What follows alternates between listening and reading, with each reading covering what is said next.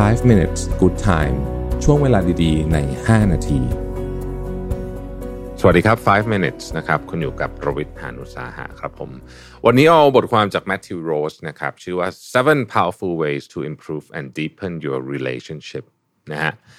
เอ่ออาจจะอาจจะใช้คำว่าวิธีการที่จะช่วยให้คุณเป็นคนที่เก่งคนมากขึ้นก็ได้นะฮะเพราะว่าคำว่า relationship ในที่นี้เนี่ย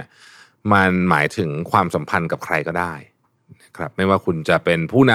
ำของทีมนะฮะหรือคุณอยากจะคุยกับใครแบบลึกซึ้งนะครับ หรือคุณอยากจะเป็นคนที่ต่อรองเรื่องอะไรต่างๆ เก่งนะฮะข้อแรกเลยนะครับ คุณจะเป็นคนที่เก่งคนได้เนี่ย คุณต้องมีความสามารถอย่างหนึ่งสำคัญที่สุดเลย สร้างความไว้เนื้อเชื่อใจไว้วางใจกับคนอื่นได้นะฮะ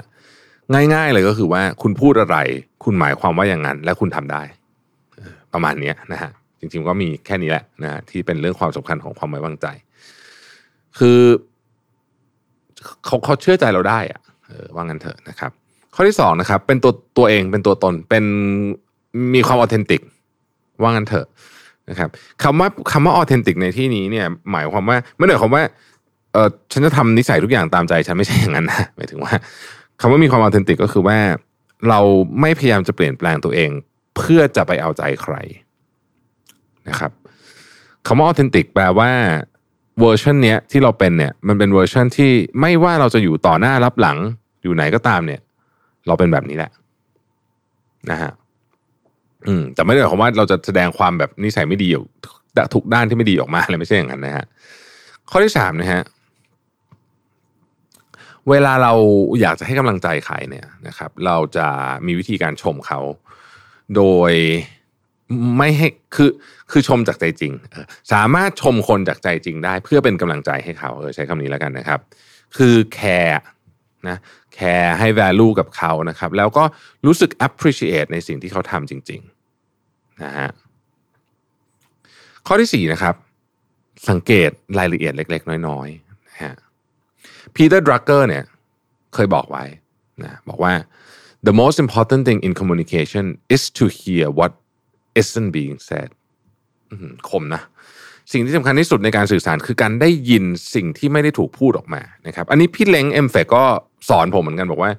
เวลาเราจะอ่านคนเนี่ย เราอย่าไปดูสิ่งที่เขาพูดนะคือคือเขาพูดอะไรก็ได้ แต่เราต้องมองให้ทะลุคำพูดพวกนั้นเนี่ย เราไปดูเรื่องอื่นที่มันซ่อนอยู่นะครับ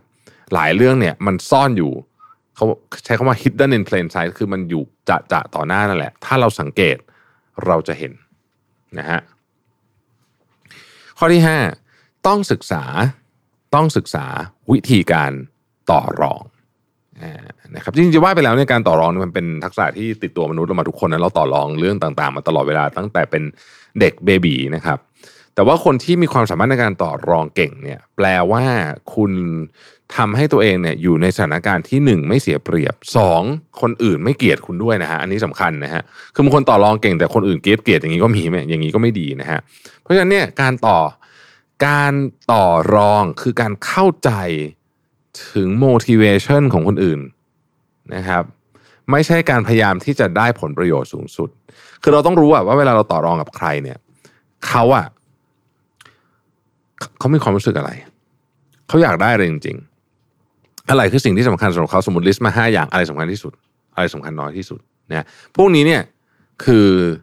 คือสิ่งที่เราจะมาต่อรอง เวลาเราพูดคำว่าต่อรองเนี่ยนะครับ เราไม่ได้หมายความว่าเราจะต้องโอ้โหพกแบบ เรียกว่าอะไรอะ